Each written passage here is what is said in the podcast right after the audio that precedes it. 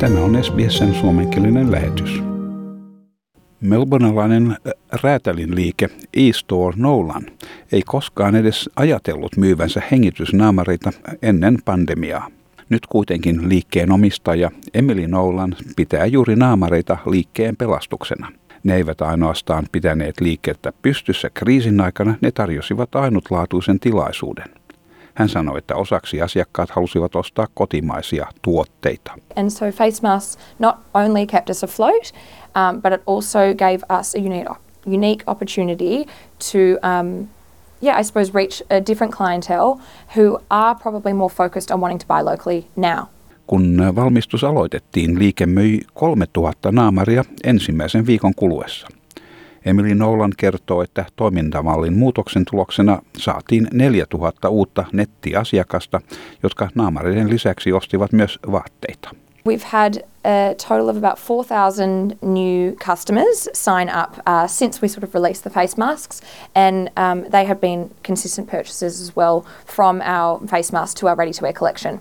Tämä on osa koko maassa näkyvää nettikaupan nousua, mikä on mitattavissa esimerkiksi Australian postilaitoksen tietojen kautta. Raportin mukaan australialaiset tekivät viime vuonna ostoksia yli viidenkymmenen miljardin dollarin edestä. Samalla yksi pilkku kolme miljoonaa kotitaloutta tekivät ensimmäisen nettiostoksensa viime vuoden kuluessa. Australian vähittäiskauppiaiden etujärjestön toimitusjohtajan Paul Zahran mukaan näemme nyt historiallisen korkean nettikaupan kasvun. Tänä vuonna kahdeksankymmentäkaksi prosenttia kotitalouksista tekivät ostoksia juuri netin kautta.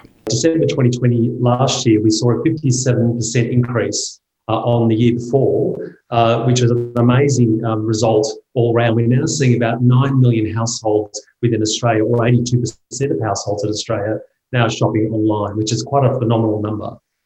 Australian kuluttajasuojaviranomainen A C C C kuitenkin muistuttaa kuluttajia siitä, että vaikka ostostavat ovat muuttuneet, kuluttajien oikeudet pysyvät ennallaan. Perinteistä kauppaa ja virtuaalista nettikauppaa koskevat säännöt ovat täysin samanlaisia.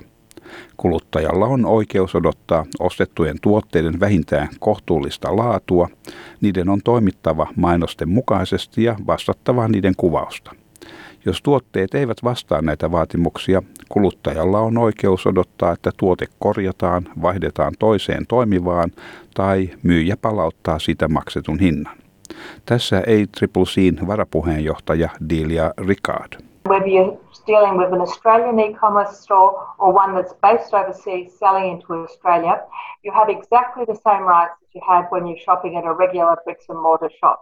Which means that the things you're buying should be of acceptable quality, do what they say they're meant to do, match their description, all of those sorts of things. And if they don't, then you're entitled to a repair, replacement or refund. Vähittäismyyjien etujärjestön Paul Zahra on yksi useita asiantuntijoita, joka ennustaa nettikaupan saapuneen pysyäkseen myös silloin, kun arkemme palaa ennalleen pandemian jälkeen.